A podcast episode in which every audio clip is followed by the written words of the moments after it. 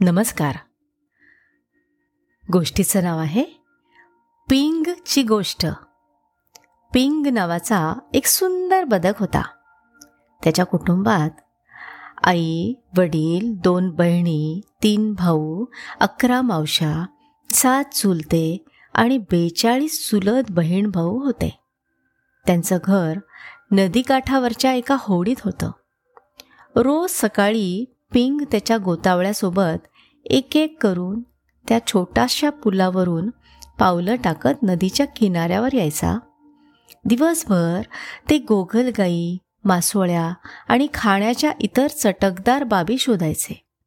संध्याकाळ झाल्यावर होडीचा मालक मोठमोठ्याने हाका द्यायचा ला ला ला लय लगेच पिंग आणि त्याचं कुटुंब धावत यायचे आणि एक एक करून त्या छोट्या पुलावरून त्या होडीवर पोचायचे. पिंग नेहमीच खूप खूप काळजी घेई की तो शेवटी राहू नये. कारण जो बदक सगळ्यात शेवटी पूल चढून यायचा त्याच्या पाठीवर बसायची एक छडी.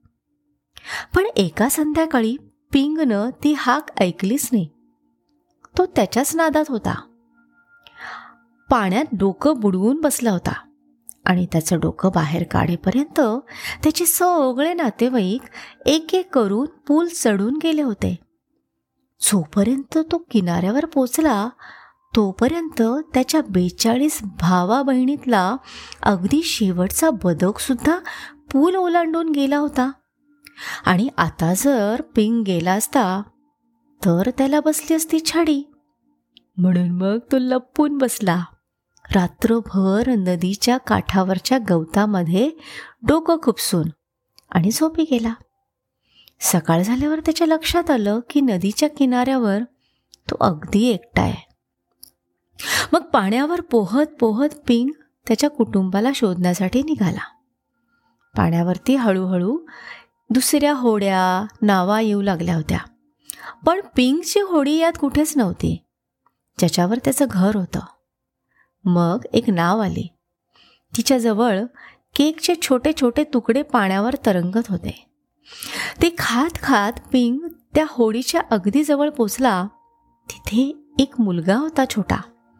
त्या मुलानं पिंगला पकडलं. हातात घट्ट धरलं. क्वॅक क्वॅक क्वॅक क्वॅक क्वॅक क्वॅक. पिंग ओरडायला लागला. छोट्या मुलानं आनंदानं आरोळी ठोकली आणि पिंगला घेऊन घरी आला. वा वा चला आजच्या जेवणाची छान व्यवस्था झाली. आज आपण बदकाची मेजवानी करूया. त्या मुलाचे वडील म्हणाले. त्याची आई पण खुश झाली. वा वा चला याला मी आता भाताबरोबर शिजवते. नाही नाही नाही हा माझा आवडता बदक आहे. किती सुंदर आणि छान बदक आहे हा. मी नाही त्याला मारू देणार आणि खाणार पण नाही. मुलगा रागारागात ओरडला. पण पिंगवरती एक डाल ठेवण्यात आली. आता पिंगला तो मुलगा पण दिसत नव्हता आणि होडी पण दिसत नव्हती आकाश पण दिसत नव्हतं. तो खूप दुःखी झाला.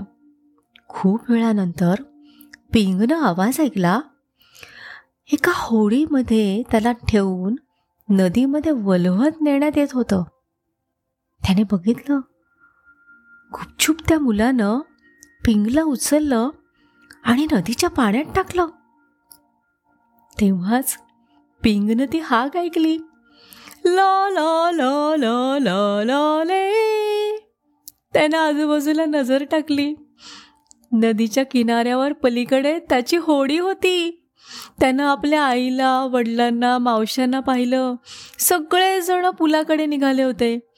पिंगनं गर्रकन वळण घेतलं आणि तो पोहत पोहत किनाऱ्याकडे जायला लागला. सगळे चुलते त्याचे एक एक पाय टाकत पुढे जात होते. सगळे चुलत बहीण भाऊ पुलावर जाताना दिसले धकपक धावत पळत पिंक किनाऱ्याजवळ पोचला. पण त्याच्या चुलत भाऊ बहिणींपैकी शेवटचा बदक पुलावर पोचला होता. पण तरीही तरीही पिंग तो पूल चढून गेला. सटाक! पिंगच्या पाठीवर छडी बसली. पण शेवटी पिंग आपल्या आईबाबांच्या दोन बहिणी तीन भावांच्या अकरा मावश्या सात चुलत्यांच्या आणि बेचाळीस चुलत बहीण भावांच्या गोतावळ्यात पोचला. धन्यवाद.